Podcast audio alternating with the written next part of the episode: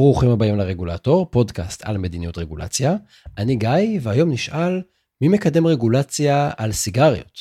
בתחילת ספטמבר 2020 התקיים בכנסת דיון על נזקי העישון וכיצד ניתן להפחית אותם. באופן מפתיע, בדיון השתתף נציג של חברת סיגריות גדולה, חברת פיליפ מוריס. אני לא בטוח מה הייתה ההשפעה שלו על הדיון, ואני לא בטוח שאנחנו נדע. אז בינתיים, אני רוצה לספר לכם סיפור על החוק למניעת עישון במשפחה ולפיקוח על טבק בארצות הברית. זה נקרא Family Smoking Prevention and Tobacco Control Act. החוק הזה נחקק בשנת 2009, עבר מספיק זמן כדי שגם נדע קצת מה קרה שם וגם מה היו ההשפעות. מי שקידם את החוק הזה הם שני סנטורים דמוקרטים. הם קידמו הצעת חוק, מי שחתום עליה זה אדוארד קנדי והנרי וקסמן, והצעת החוק הזאת נועדה בראש ובראשונה כמו שהשם שלה מרמז, לצמצם את החשיפה של צעירים לעישון. נראה לי שהרבה מהמאזינים כאן יסכימו איתי שזו מטרה ראויה. אז מה קובע החוק הזה? החוק האמריקאי. דבר ראשון, איסורים והגבלות על מכירה. החוק אוסר על מכירה של סיגרות ומוצרי טבק לקטינים. בנוסף, החוק הזה קובע עוד שורה של מגבלות שנועדו להפוך סיגריות לפחות נגישות. למשל, אסור למכור סיגרות במכונות אוטומטיות במרחב הציבורי, ואסור למכור סיגרות בודדות, וגם אסור בחבילות שקטנות מ-20 סיגריות, הרעיון לייקר את זה, את הרף המינימלי. החוק גם אוסר על חברות סיגרות לתת חסות לאירועי תרבות וספורט, אוסר לחלק סיגריות במתנה, וגם אוסר לחלק מרצ'נדייז ממותגים של חברות סיגריות. מאוד מאוד מגביל אותם, כן? הדבר השני שהחוק הזה עושה, הוא לקבוע חובות סימון. החוק מחייב שעל כל חבילת סיגריות ועל כל פרסומת לסיגריות יופיעו אזהרות בולטות בנוסחים שהרגולטור יקבע. הסימון הזה צריך על האריזה, צריך להיות לפחות לתפוס 30% משטח האריזה. אם אנחנו מדברים על פרסומת, האזהרה של הפרסומת צריכה לתפוס לפחות 20% מהשטח של הפרסומת. בעצם אגב חברת הסיגריות 30% מה שמשלמת עליו או 20% מה שמשלמת עליו זה על אזהרה מפניה. ההוראות האלה יחולו גם על מוצרי עישון וגם על טבק ללא עשן, נגיד טבק ללעיסה. החוק גם מבהיר שאסור לחברות הסיגריות להציג את הסיגריות כפחות מסוכנות. למשל, אסור להם להשתמש במילים כמו עדין או light, אלא אם כן יש לזה ביסוס מדעי שהסיגריות פחות מסוכנות. והדבר השלישי ששווה להגיד שהחוק הזה עושה, זה להטיל ולקבוע חובות דיווח. חברות הטבק חייבות לפי החוק לדווח ל-FDA על ההרכב של הסיגרות ושל כל מוצרי העישון שלהם. נשמע טוב, נכון? אז מי בעד ומי נגד הרגולציה הזאת? הטריגר לחוק הזה, אם רגע הולכים אחורה, הטריגר היה פסיקה של בית המשפט העליון של ארה"ב, שקבע שאין ל-FDA סמכות לפקח על מוצרי טבק. נשמע לכם מוזר? הנימוק של בית המשפט העליון היה שמבחינה חוקית יש ל-FDA סמכות לפקח על מזון, על תרופות, על סמים ועל מכשור רפואי. כן, FDA זה ראשי תיבות של Food and Drug Administration. סיגריות ומוצרי עישון לא נופלים לאף קטגוריה, הם לא מזון, הם לא תרופות, הם לא סמים והם לא מכשור רפואי. ובגלל שבעצם קבעו של-FDA אין סמכות להתעסק בזה, אז בעצם היה צריך להעביר חוק חדש שייתן סמכויות, חוק מסמיך, שייתן סמכות ל-FDA להיות הרגולטור של מוצרי עישון. אז כמובן שה-FDA מאוד תמך, התלהבות אפילו, בחוק שמעניק לו עוד סמכויות שהוא היה רוצה להפעיל. וכמובן שארגונים מתחום בריאות הציבור וגם עמותות שנאבקות בעישון היו בעד. בסוגריים אני רק אגיד, יש גם בתוך מדינות בארצות הברית חקיקה שמגבילה סיגריות. אנחנו מדברים כרגע על רגולציה פדרלית ו-FDA צריך סמכות מכוח החקיקה הפדרלית של הקונגרס בוושינגטון DC. אז אנחנו אומרים שה-FDA היה בעד וגם כל מיני עמותות וארגונים מתחום בריאות הציבור. וכמו שאתם יכולים לצפות, חברות הטבק היו נגד. למשל, חברת הסיגרות RJ Reynolds הייתה מהמתנגדים המרכזיים לחוק. לא הפתעתי אתכם, נכון? יש לנו מקרה קלאסי, שהרגולטור הטוב מקדם רגולציה כי הוא רוצה להגן על הציבור והוא כמובן תומך בחקיקה הזאת, וחברות מסחריות מתנגדות. בשנת 2004, גרסה מוקדמת של הצעת החוק הזאת, בנוסח קצת אחר, נפלה בהצבעה. מה שקרה שם זה חברי סנאט שקידמו אותה, האשימו את חברות הטבק בכך שהם הצליחו לסכל את החקיקה באמצעות לובינג וכל מיני מאמצים, הצליחו בעצם לשכנע אה, את הנבחרים להצביע נגדה. אלא שכמו הרבה דברים שמספרים לנו, זה לא תיאור מדויק של מה שקרה. כדי להבין מה קרה, קודם כל צריך להבין מי התומכים הכי חזקים, הכי נלהבים של החוק הזה. התומכת הגדולה ביותר של החוק הזה בארצות הברית הייתה חברת פיליפ מוריס. זוכרים אותה מההתחלה? חברת פיליפ מוריס שלטה באותה תקופה על יותר מ-50% משוק הסיגרות בארצות הברית, והיא גם שחקן בינלאומי ענק. ואם השם לא לגמרי מוכר לכם, אז אולי תזהו את הסיגרות שמייצרים ומוכרים, כמו LM ומלברו. כדי לעזור לקדם את הצעת החוק לפיקוח על סיגרות, פיליפ מוריס העסיקה 19 חברות לובינג, לא 19 לוביסטים, 19 משרדי לובינג שונים. אבל למה היא עשתה את זה? למה שחברת סיגרות תקדם רגולציה שמגבילה מכירה של סיגריות? זה בטח מפתיע אתכם, נכון? למה בכלל חברה תרצה רגולציה על עצמה, כל חברה? אבל אם אתם עוקבים אחרי הפודקאסט, זה לא אמור כל כך להפתיע אתכם.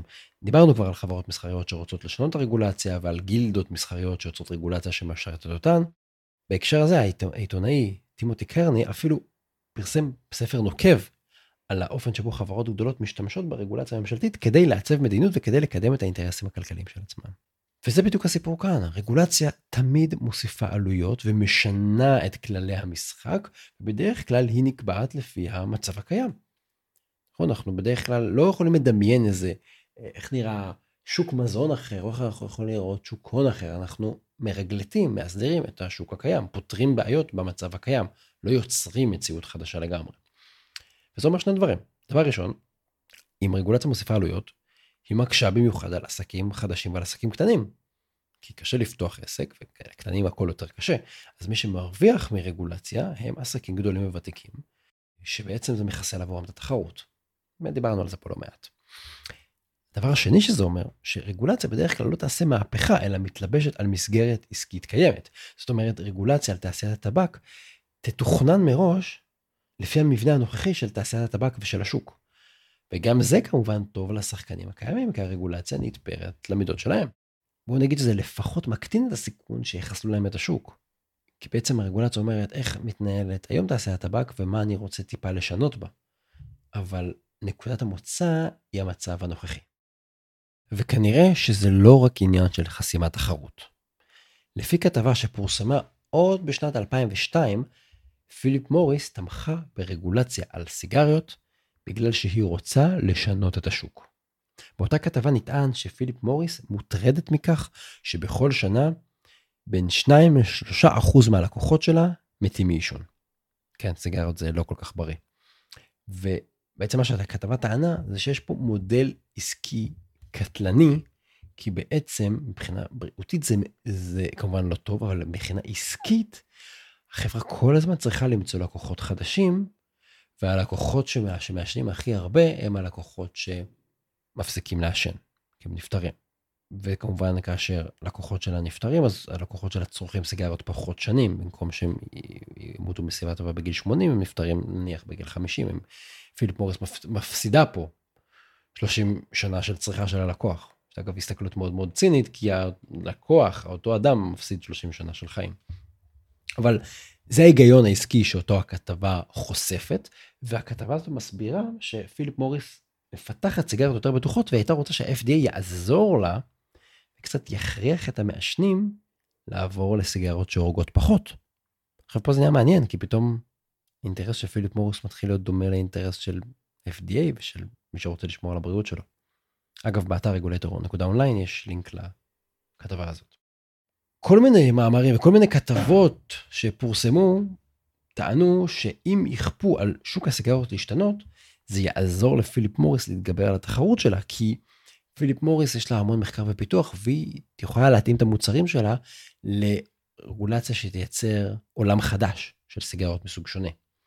אבל חברות טבק אחרות שמתחרות בפיליפ מוריס, יותר קטנות, כמו נגיד R.J. ריינולדס, הן כנראה לא ישרדו שינוי כזה. ובאמת, חברת R.J. ריינולדס כינתה את הצעת החוק הזאת מלברו מונופולי אקט. זאת אומרת, חוק להבטחת המונופול של מלברו. זה נראה לי אומר הכל. אז אנחנו רואים בעצם שזה לא מלחמה בין ה-FDA לחברות הטבק, זה קודם כל למלחמה פנימית בין חברות הטבק, כשמה שמוביל אותן זה גם האינטרס העסקי שלהן. ונקודה אחרונה שצריך לזכור על הסיפור הזה, זה שרגולציה היא לא משחק של שקר ושכח, היא מערכת חיה שצריך לעבוד איתה. אנחנו רגילים לחשוב על חוקים ועל רגולציה באופן הבא. אה, הממשלה קבעה שצריך לעשות משהו, וזהו.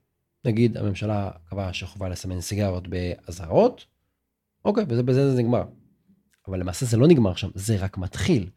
המשחק מתחיל ברגע שהחוק עובר. עכשיו צריך לקבוע תקנות ונהלים וצריך ליישם את זה.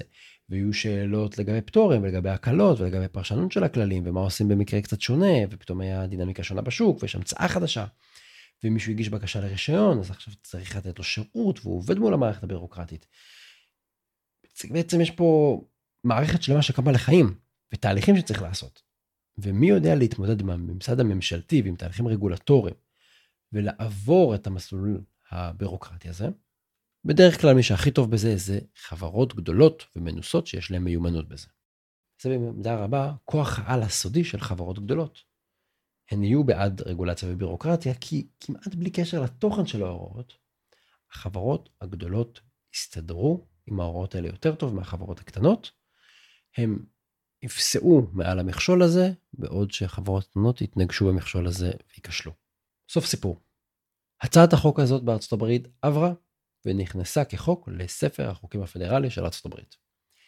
ובניגוד לסטיגמות שאנחנו בדרך כלל רגילים לחשוב בתוכן, זה לא עניין של טובים ונגד רעים, רגולטור נגד מפוקחים. אי אפשר גם לומר פה שהממשלה עושה רק טוב, והחברות המסחריות כולן מתנגדות להצעה כי הם לא אכפת להם והם ציניות. יש פה הרבה ציניות כמו שראינו, אבל זה הרבה יותר מורכב והרבה יותר ציני. החוק הזה קודם באופן אגרסיבי על ידי חברת הסיגרות הגדולה ביותר בארצות הברית שיצרה לעצמה רגולציה על הראש, אבל אתם יודעים שיורד גשם כולם נרטבים. וזה לא אומר שהחוק הזה לא נחוץ, וזה לא אומר שהחוק הזה לא יציל חיים. כמו שאנחנו מבינים, כנראה שזאת הייתה אחת המטרות של פיליפ מוריס, ולא ממניעים אלטרואיסטים במיוחד. אבל מה שקורה בסיפור הזה זה שכמו בעוד הרבה מקרים, מקבלי ההחלטות, גם בפרלמנט וגם בממשלה, צריכים לוודא שהם מעבירים חוק שיעשה באמת מה שהם חושבים שהוא יעשה, והוא לא ישרת מישהו אחר. במילים אחרות, מקבלי ההחלטות צריכים לוודא שהם לא כלי במשחק של מישהו אחר. לקריאה של חומרים ומקורות אתם מוזמנים להיכנס לאתר האינטרנט רגולטור.אונליין. אתם מוזמנים גם להיכנס לעמוד הפייסבוק, מתנהלים שם דיונים ותגובות על, ה, על הפרקים כאן. אפשר לעקוב בטלגרם ולקבל עדכונים ברגע שפרקים אה, מתפרסמים בבלוג, ובקבוצת הדיונים בפייסבוק אה, אני מעלה אה, עדכונים על שינוי הרגולציה ואנחנו מנהלים עליהם דיונים. אני גיא מור, והתכנים משקפים את דעותיי בלבד.